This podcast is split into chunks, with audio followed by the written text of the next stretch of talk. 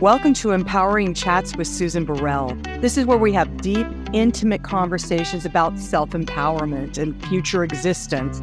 I am an intuitive healer and a light leader who has been called to activate other light leaders. So I'm curious, are you one of them? So by listening, lean in and see if you are ready to be that eternal potential you've been called to be using your bravery, your talents, your tenacity? Can you be innovative and adventurous in order to activate your light and lead from that place? This is where we learn how to love ourselves from the inside out and love the whole world over and over again. Enjoy the show. So, today we're going to talk about grief. And I'm excited to have this conversation with this author because she's got a book out called Grief and Happiness Handbook. And it's a workbook, which I I I love because I like to do the work. So I want to welcome Emily Thiroux Threatt. Thank you for joining me. No, oh, thank you for inviting me. I'm happy to be here. And okay, I got all sorts of energy just like zipping around me. So um, the book is called The Grief and Happiness Handbook, a supportive guide to help you reclaim your life while grieving. So, Emily, I'm going to say straight up at the beginning of the show, and then I'll probably goo all over you during the show. but thank you for writing this. Thank you definitely for writing this. Um, years ago, I did a grief recovery handbook. I forget the guys' names. And that was so helpful because there was exercises. And this this handbook that you've written has exercises. And um, for anybody that's processing any heavy, heavy, heavy duty emotion of grief, which peels off layers of anger and shame and all that, all those emotions, right? To have a book like this, and you've got you've got in it where there's places to write. I love it. Love, love, love it. So let's uh, Emily, let's back up. And if you wouldn't mind sharing a little bit about your personal story so we, the listeners, and I can understand what led you to begin to write this kind of a book. Okay. Uh, well, I have had two wonderful husbands, great relationships, uh, and they both died.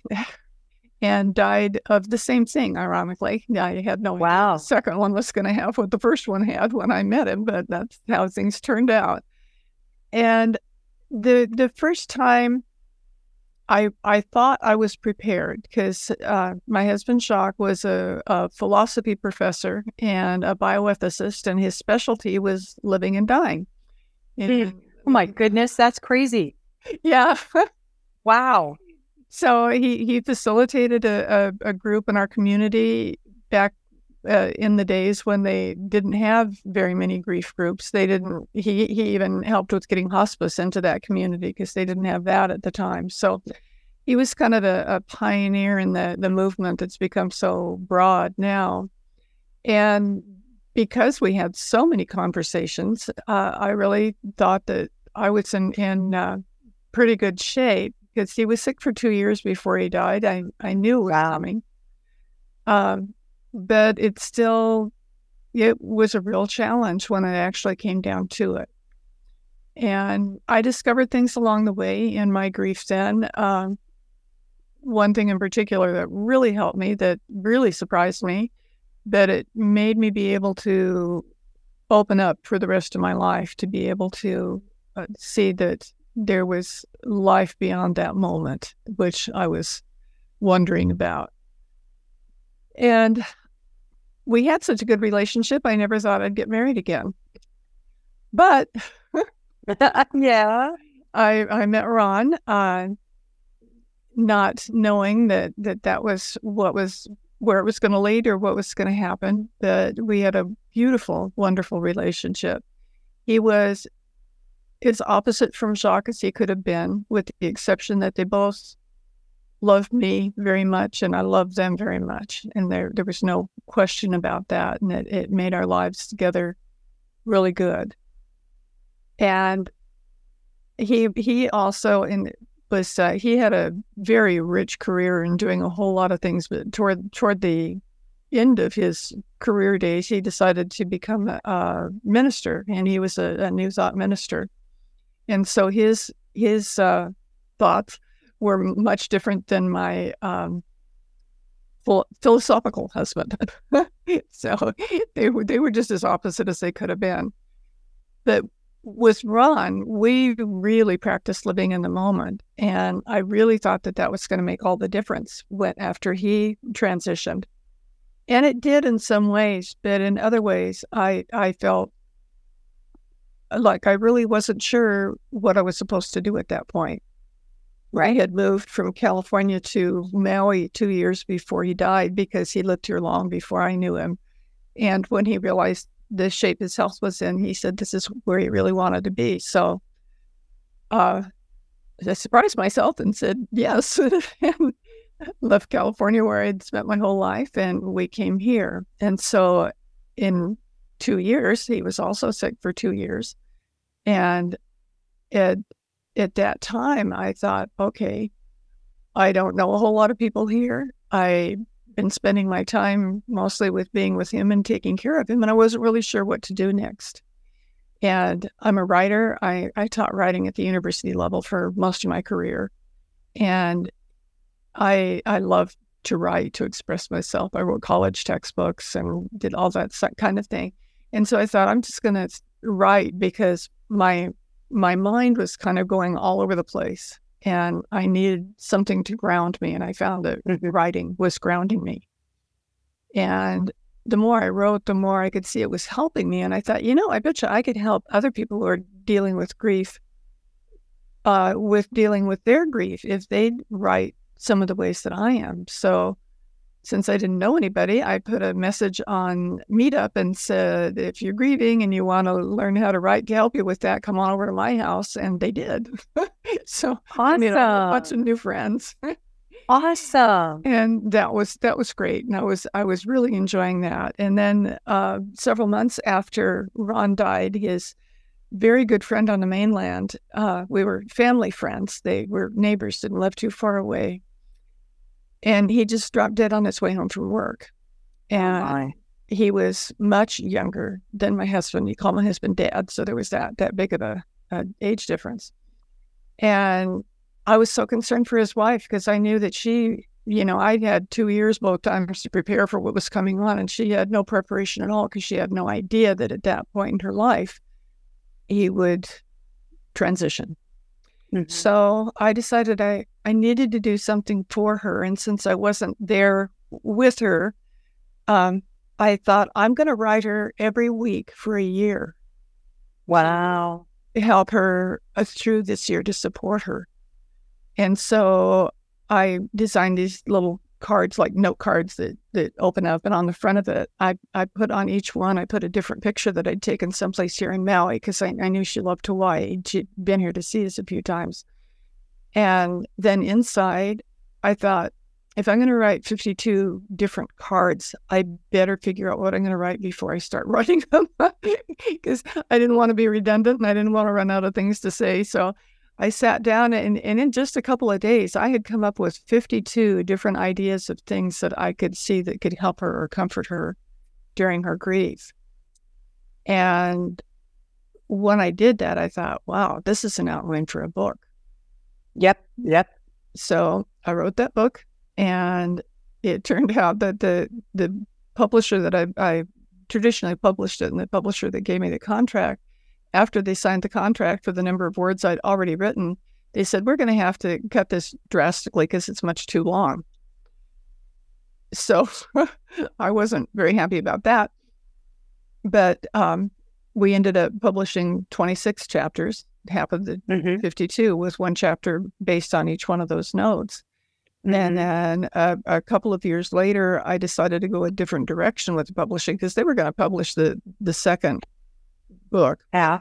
The pandemic had happened in the meantime, and things were crazy with publishers and things that were going on. And I thought, I'm, I'm, I want more control. I'm going to see about self-publishing this time. And by that time, we had the Grief and Happiness Alliance nonprofit organization.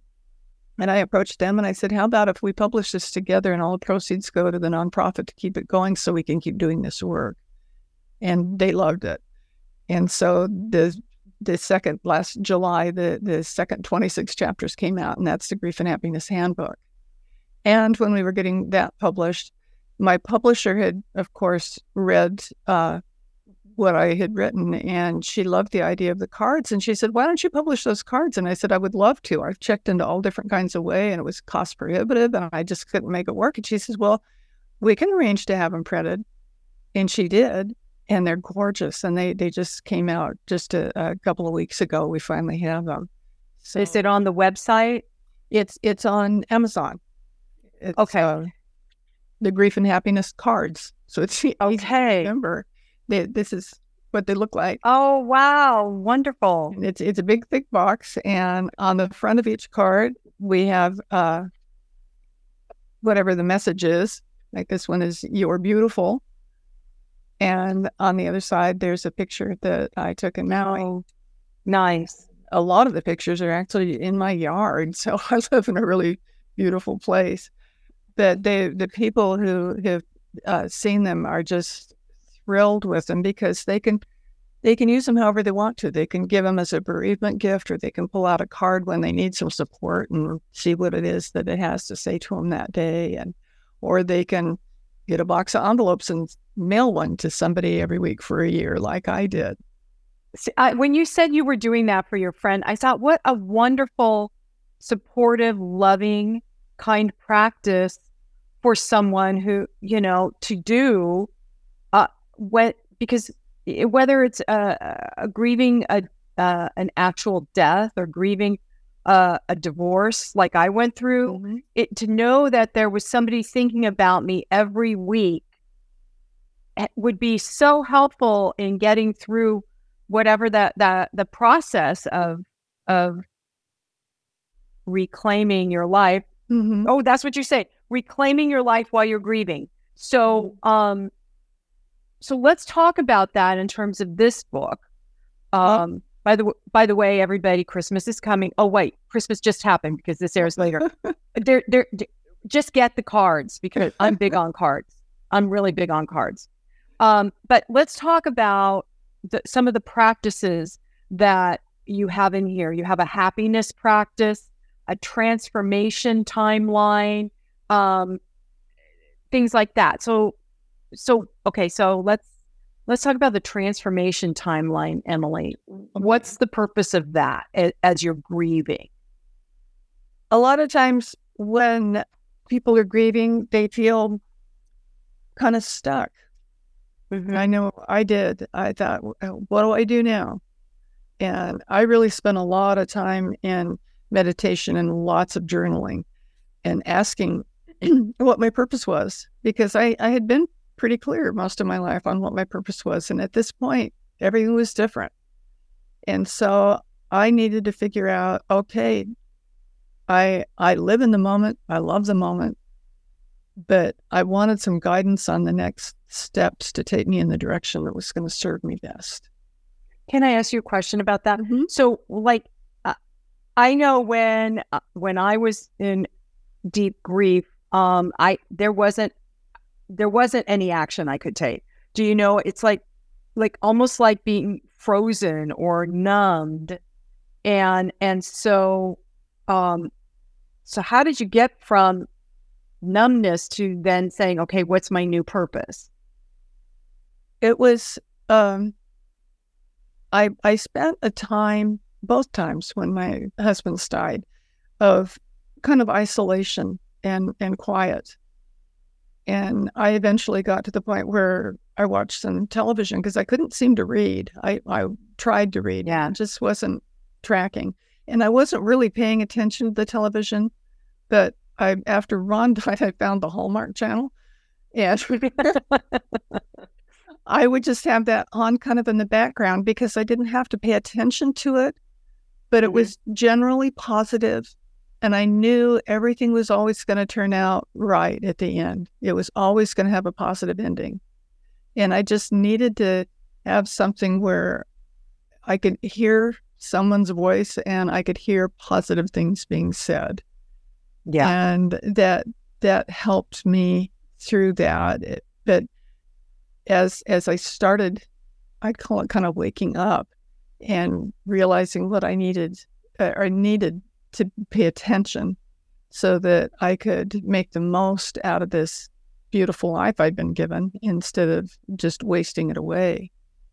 And so that's that's where all the writing came in and I just started writing and trying to to just I wasn't directing the writing. I was just saying, you know, help me. What is it that that I'm looking for? What what direction should I go? What's going to guide me at this point?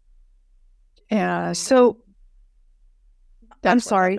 no, that's okay. I'm sorry. So, um, because I when I opened up your book, because I like to just open up, uh, I saw that you have a section of intentions, gratitude, happiness, affirmation, and and I love that because that's that's how I work. That's what I do.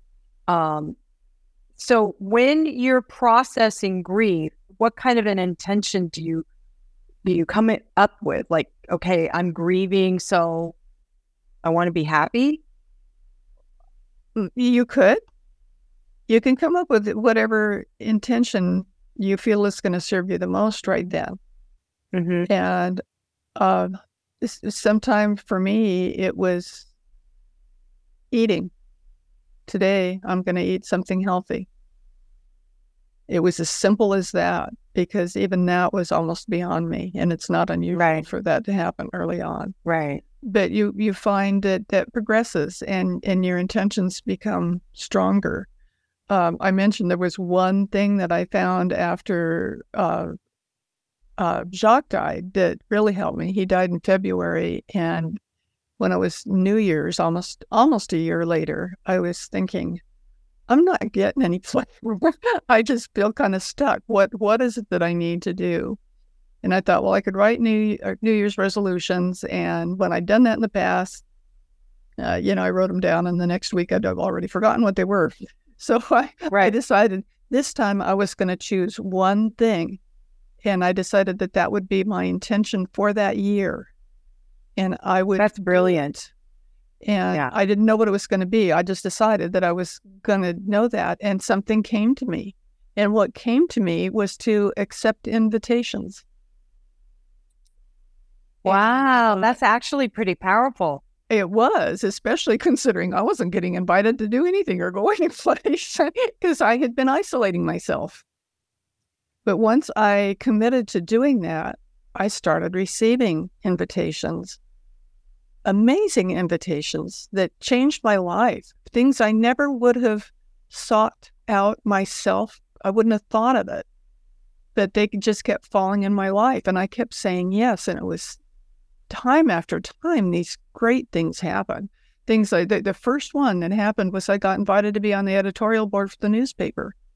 Ooh, And I, I Wow. wouldn't, wouldn't have, you know, wouldn't have even considered that, but I was invited to do it. And I thought, well, this is an invitation. And it was a year long position. And I learned so much and met so many people. It got me out of the house. And I, it was very positive. And then other other things that happened was uh, Jacques had been on the ethics committee at the local regional medical center as as a professional, and they also had positions on the the committee for lay people. And they called me and they said, "We know you can't take Jacques's position because that was a professional position, but would you like to be a lay representative on that committee?" And it was amazing. It's the committee that recommends life and death situations for people that don't have anybody to make those recommendations for them. oh my goodness. And it, it, it was a big deal. And uh, again, met a lot of people I wouldn't have met before, learned a lot of things, really felt I was of service. I started going to a trainer because I'd been sitting too long. Mm-hmm. Yep. And I went to this trainer, and he was a, a, a bicycle rider, racer.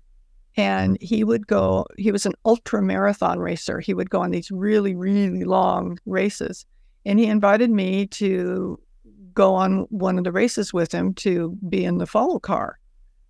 Um, because there's you always need help with things like that. And the first race I went on with him was uh, it was two people that were uh, racing together, and they when they'd trade off, the one that wasn't racing would get in the car and I'd be helping them do whatever. That was what I was supposed to do, but the driver for the car didn't show up. so I drove straight for almost 24 hours. I think it was 23 and something hours. Oh my gosh. We came in first. Oh my gosh. slept for three days afterwards. but and it was it was from Magic Mountain in California out into the desert to 29 Palms. Oh it my was, goodness. Uh, yep. Yeah. And we started out in the morning and it went morning through the night and amazing experience. And then because that was I did really well with that, he invited me to um, work go with him on the race across America from oh my God. California to um, New Jersey. Excuse me.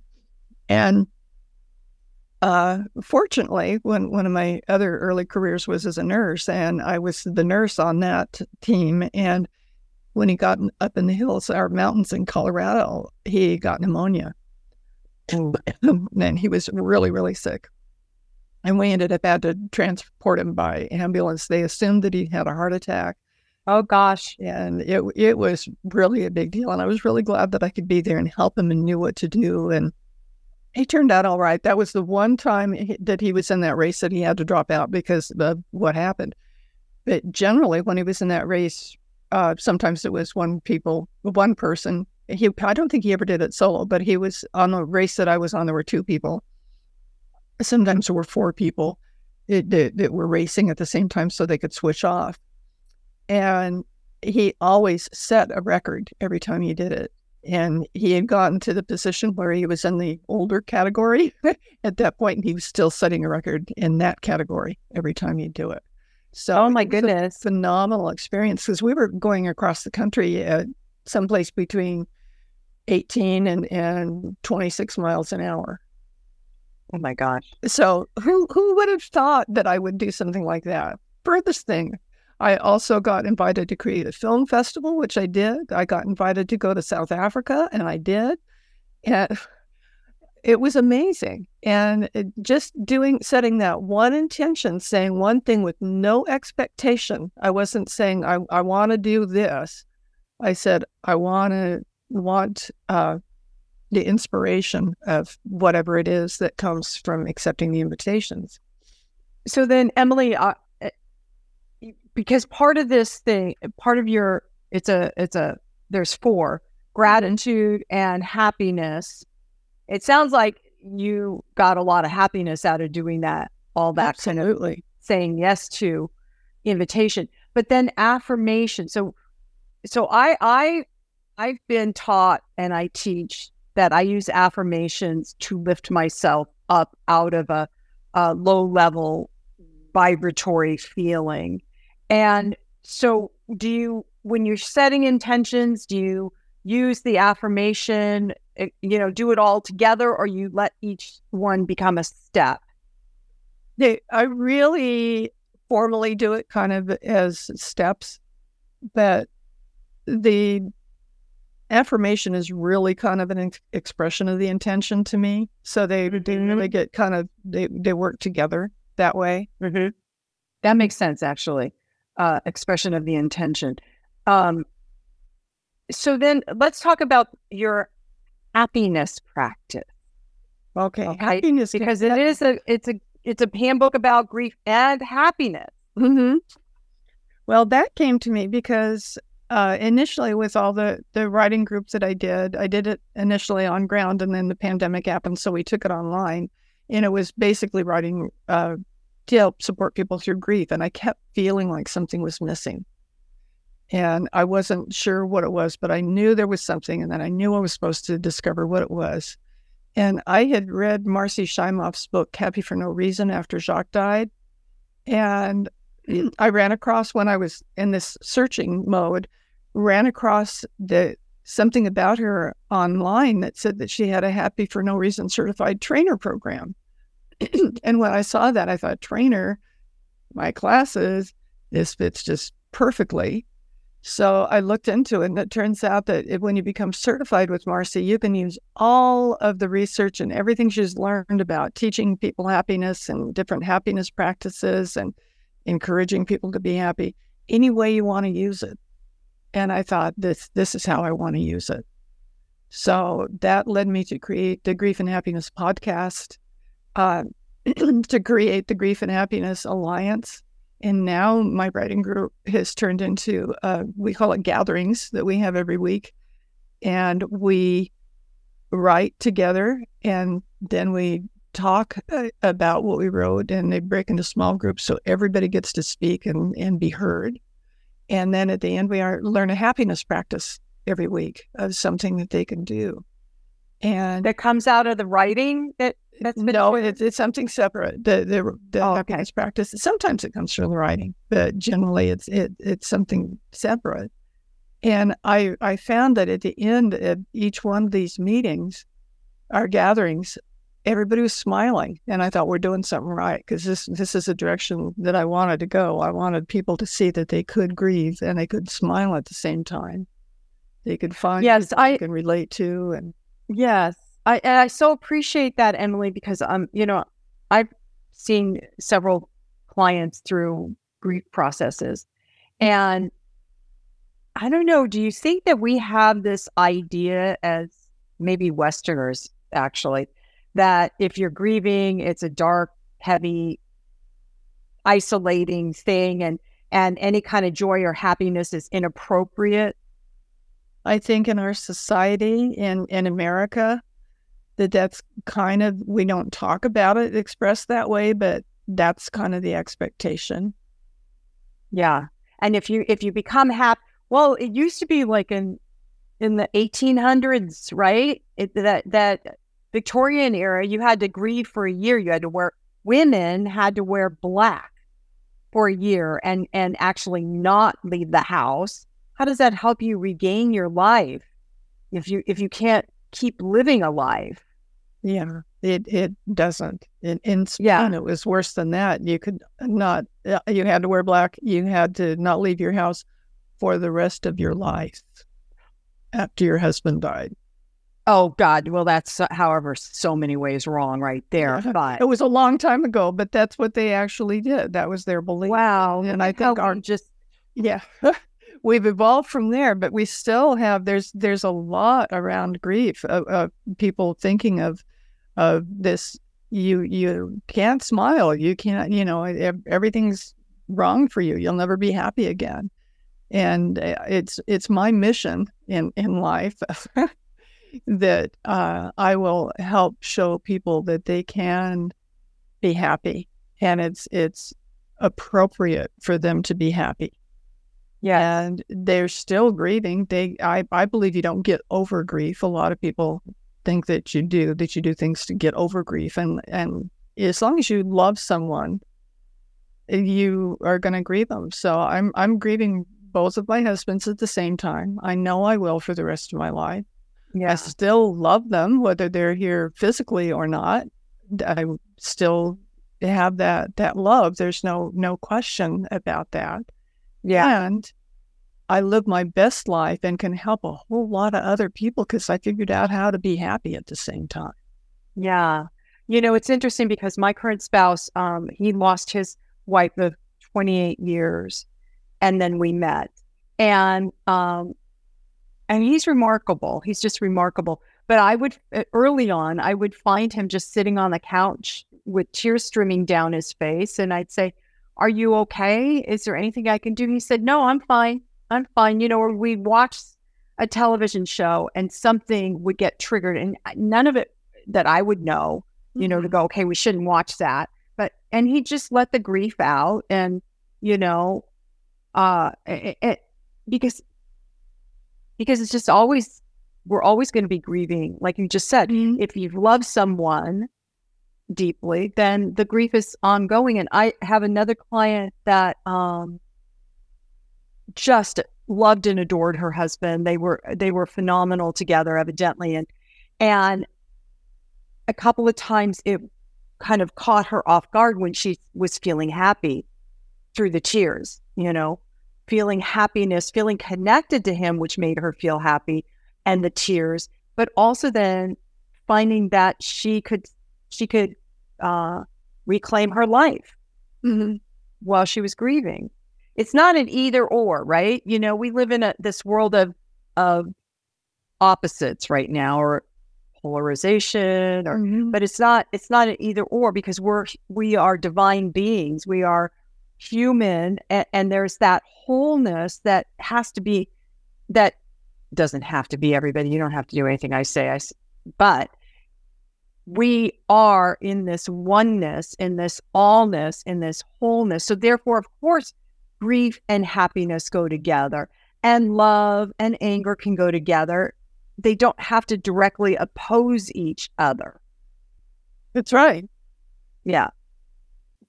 So then, Emily, what what is the one thing you would want you want people to know who are in the process of grieving right now? I always tell people the the first thing when somebody asks me for what do I do, I always say take care of yourself. Mm. Because that that's so important and it's something that is often neglected in grief, especially early grief. And it's it's vital to to be able to and I mean making sure that you eat appropriately, making sure that you rest appropriately, like you don't spend 24 hours in bed or you don't spend 24 hours out of bed. You know, people tend to, to go through extremes. And so watch, observe what you're doing, uh, be with people, get outside, do things that, that make you happy, what, whatever it is, and allow yourself to be happy and allow yourself to be around people that you love. Don't hide. Yeah. I'm just trying to think when um when my mom passed away a few years ago, um there was that place of wanting to isolate but recognizing that even if I'm just sitting at a table with somebody, you know, I don't necessarily have to be active in the participation, but I can be there and feel their love or listen to the conversation and and be, be kind of be included, I guess. Mm-hmm. Yeah, that is, and and I'm not saying that today you're you're so sad and you have a hard time getting out of bed or washing your hair or anything else, and uh, that I expect you to get up and get dressed and go out and go to a party this yeah, this afternoon. You know, Right, right. take a take the steps that you need to. Might be baby steps at the beginning, whatever it is. Just make sure that you're not stuck and that you have the control, the power to not be stuck, that you can move forward. Right. I, and I appreciate you said that because moving forward is really all we can do anyway, Mhm. whatever our situation. And we do tend to think that, you know, when people say, oh, don't worry, this too shall pass. What the hell? No, Okay, maybe, maybe it might pass. change. Just Yeah. exactly. Exactly. It'll change, but it doesn't mean I'm supposed to suck it up, get over it, get through it. And so many people, because it makes other people grief, makes other people uncomfortable. Mhm. And so they always want you to feel better so they feel better That's and not because you feel better Mm-hmm. it, it's fascinating to watch how individuals do that and they think that they're being helpful you know oh you'll get through this don't i don't want to hear that right now because it, it's Yeah. i'm not getting through it right now Mhm. it's painful right now Yeah, and and they also think that they're doing you a favor by leaving you alone so that Yep. they won't bother you. When that's that's a cop out. the last what something people need is to be left alone. They need to be yeah they checked up on. Call them, text them, sit and hold their hand. You know, it's not that you have to actively do a big thing. It's just don't forget them. right it, and oftentimes it, the outpouring the flowers come Mhm. right after the the death event Mhm. and then a month later everybody's off doing their own life and and they do they forget that that Mhm. individual is still in heavy grief that's why right. emily i think that you writing 52 letters to your friend was spectacular and such a simple easy thing for other people to do Mhm. so that they they so th- those that are grieving uh know that they are still thought about prayed for loved um and considered you know when they're suffering That- so that reminds me I'm making i'm going to make a note and i'm going to i have somebody i know i have to write a letter to Oh, good. Good for you. Um, yeah thank you so let's talk briefly about the grief and happiness alliance now what what does that what does that do Well, the Grief and Happiness Alliance is that group that has their gatherings every week that, that writes and talks the writing and group, okay. happiness practices. And we do other things too. When when we find things that we can participate in, like right now, we're co- co-sponsoring a big international summit on Zoom uh, called "From Mourning to Light." Mourning, Light M O U R. and from mourning to light, where we'll have it'll go on for seven days with three different fabulous speakers every day. And so we're co-sponsoring that to make sure that it happens. It's it's been going on for three years. This will be the fourth one. And I was on one of the earlier ones, and some of the people that come to our gatherings saw me at that earlier one a couple years ago, and have been coming to the group ever since because um, they they found me there and they're from different countries. So it's it's really neat to be able to interact with all these different people. So we find things to do. We've we've had a, a couple of online events that uh, will last like half a day, and it's kind of like a mini retreat that you can do online. oh fabulous We have a movie club where people can watch the same movie uh, about or or TV series, something uh, that has to do with something to do with grief, and then we can get together and talk about it online. And we get on a Zoom meeting so that we can see people from all over. It's not just people in your neighborhood. So Right, we're right. we're we're open to changing things right now. We're we're having a campaign here in Maui for the uh, we call it the Maui Grief Relief Fund, where people can donate twenty five dollars to the alliance, and for that we will make sure somebody who's dealing with grief with everything that's happened on Maui right now can have a we can give them a copy of the book, and then I'm I'm working on setting up places where we can do the gatherings in person for the people that are dealing with the particular kind of grief that we're dealing with here on Maui right now. I am so appreciative that you're doing that. And um, I'm going to pop that. I'm going to pop that in our show notes. But I am also, uh, all right, everybody, I, I'm up. I'm straight up here. We're recording this in November, heading into December.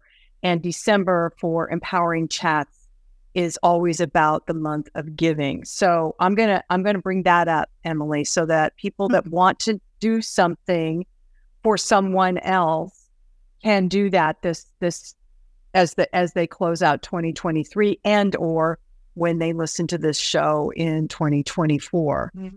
Um Yeah. so we just go to the the grief and happiness alliance and donate there Yes, and the, the website is just griefandhappiness.com.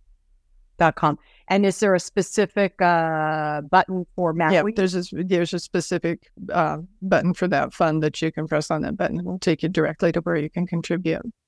Okay, great. We'll put all that information in the show notes, everybody, as well. So you have more of an opportunity to give from your heart for people that are in need and need Emily's book because having having a tool to get through not just a shovel Mm-hmm.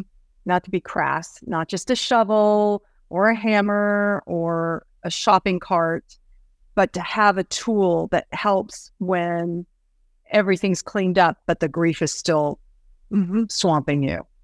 Yeah. Thank you so much, Emily. I again, I so appreciate the work that you do. I appreciate you said yes to the invitation. I appreciate that you you put together a handbook so people really do have a tool to move forward in their life while grieving. Again, it's called the Grief and Happiness Handbook. Emily Thiroux Threatt, thank you, thank you, thank you for all that you do. I so appreciate you. Oh, thank you. It's my pleasure. I'm I'm so happy to do this. And I'm just going to end with, and so it is. Namaste. Well, that wraps up our empowering chat today. I hope you enjoyed it. And if you did, go to susanburrell.com. You can see all the information about my new book, Live an Empowered Life, a 30 day journey. You can also access guided meditations that I have on Insight Timer through the website and just see what else is out there on my site that you might find empowering and exciting to experience. You can also contact me through the website at susan at susanburrell.com. So that's it for today. See you next time.